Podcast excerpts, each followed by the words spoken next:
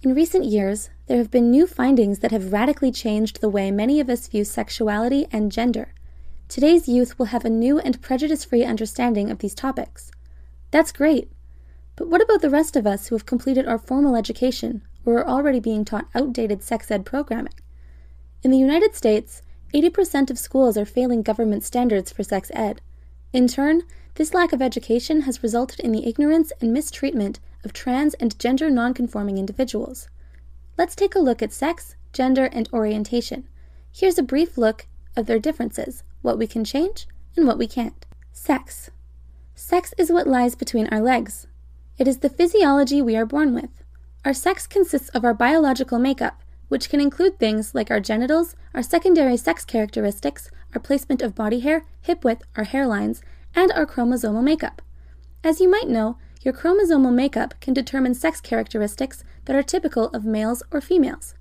The problem with relying solely on science to determine someone's gender? Biology can be tricky. Having male or female typical chromosomes doesn't always lead to the secondary sex characteristics typical to that sex.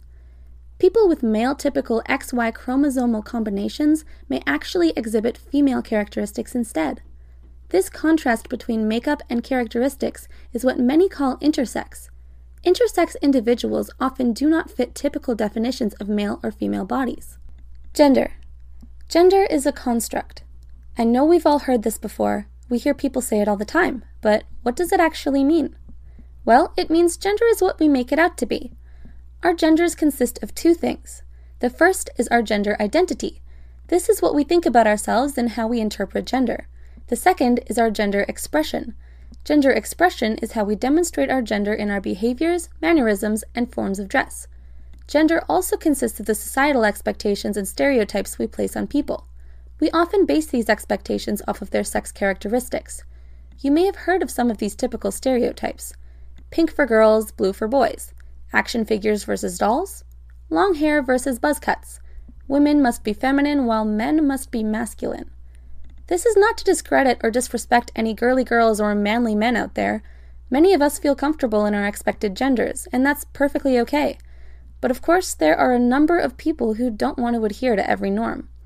Different people view and express their gender differently. There are some people who do not identify with the gender role the world has given them, and so they identify as another. These are transgender people. There are also people who prefer to have both or neither of the traditional man woman gender titles. These are non binary or genderqueer people. Orientation. Orientation is about who we like.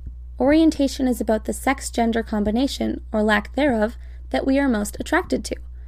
Most people are heterosexual. They are attracted to people of the opposite gender. Homosexual people are attracted to those of the same gender. Bisexual people are attracted to people of both genders. Some people couldn't care less about gender. To some, it's all about the appeal of masculine or feminine energy. Some people are pansexual. This means that they are capable of falling for someone regardless of their sex or gender presentation. A lot of people seem to think this one's a choice, but we all just feel what we feel.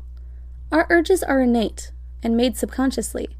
The only choice anyone has about who they fall for is the choice to pursue them or not. Please remember, these definitions are brief and sexuality is vast and complicated. Some of this is obvious to many of you, but considering the statistics we have on sex education today, a lot of us may benefit from this information. If you'd like to see more on this topic, you can view the full article using the link below. Psych2Go has a new LGBT section dedicated to more topics like this one. Interested? Head on over to psych2go.net for more. Do you have any opinions of your own about sex, gender, and orientation? Is there a video you would like to see Psych2Go make? Let us know in the comments below. Remember to subscribe to Psych2Go for more updates on more content. Hey everybody, I just want to give a personal thank you video for you guys for always supporting Psych2Go and making this all possible for us. Our vision is to make psychology as accessible as possible so that it promotes self-awareness and it helps you guys grow. However, we want to make more content for you guys and would love your support in buying one of these bracelets from our partner, Introvert Palace. Check out the bracelet, it's pretty cool and it even includes Pluto. The link to purchase will all be in the description below and I hope you guys have an amazing day. Bye!